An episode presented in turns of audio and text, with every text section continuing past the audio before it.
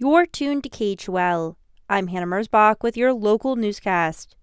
The town of Jackson could go off a budget cliff in the next few years if it doesn't make some changes. That was one of the messages from Mayor Hailey Morton Levinson at her annual State of the Town address yesterday.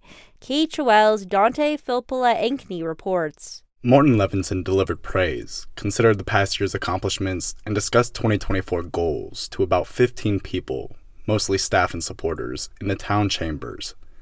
She says one of her goals is finding solutions to the town's about $4 million budget deficit. In recent years, we have seen exponential growth, rates of 50 to 70% in some departments, things we depend on every day. Our community needs have grown, and our budget is being challenged to keep up.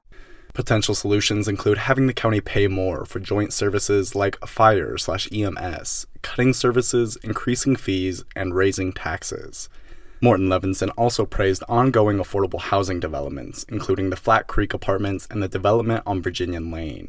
And she noted improvements in town infrastructure, including a new public works maintenance facility and a new rec center, both slated to open this year.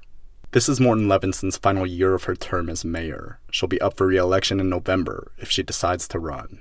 For KHOL, I'm Dante Filpula Ankney. The full State of the Town address is available online at jacksonwy.gov. State lawmakers aim to expand access to Wyoming's property tax refund program. It was designed to help homeowners living on fixed incomes.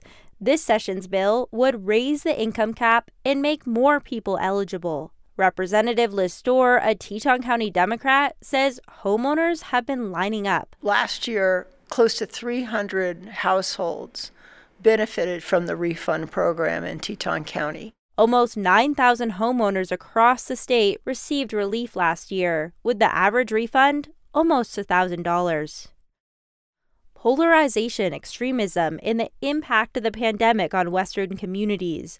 Those are some of the topics author Betsy Gaines Quammen will discuss in Jackson tonight.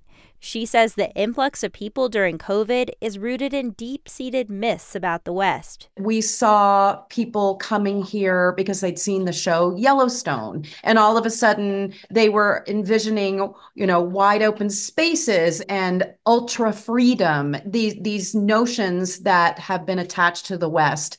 Quammen will speak at the Teton County Library in Jackson tonight as part of a series exploring lesser known narratives about the American West. For KHOL News, I'm Hannah Mersbach.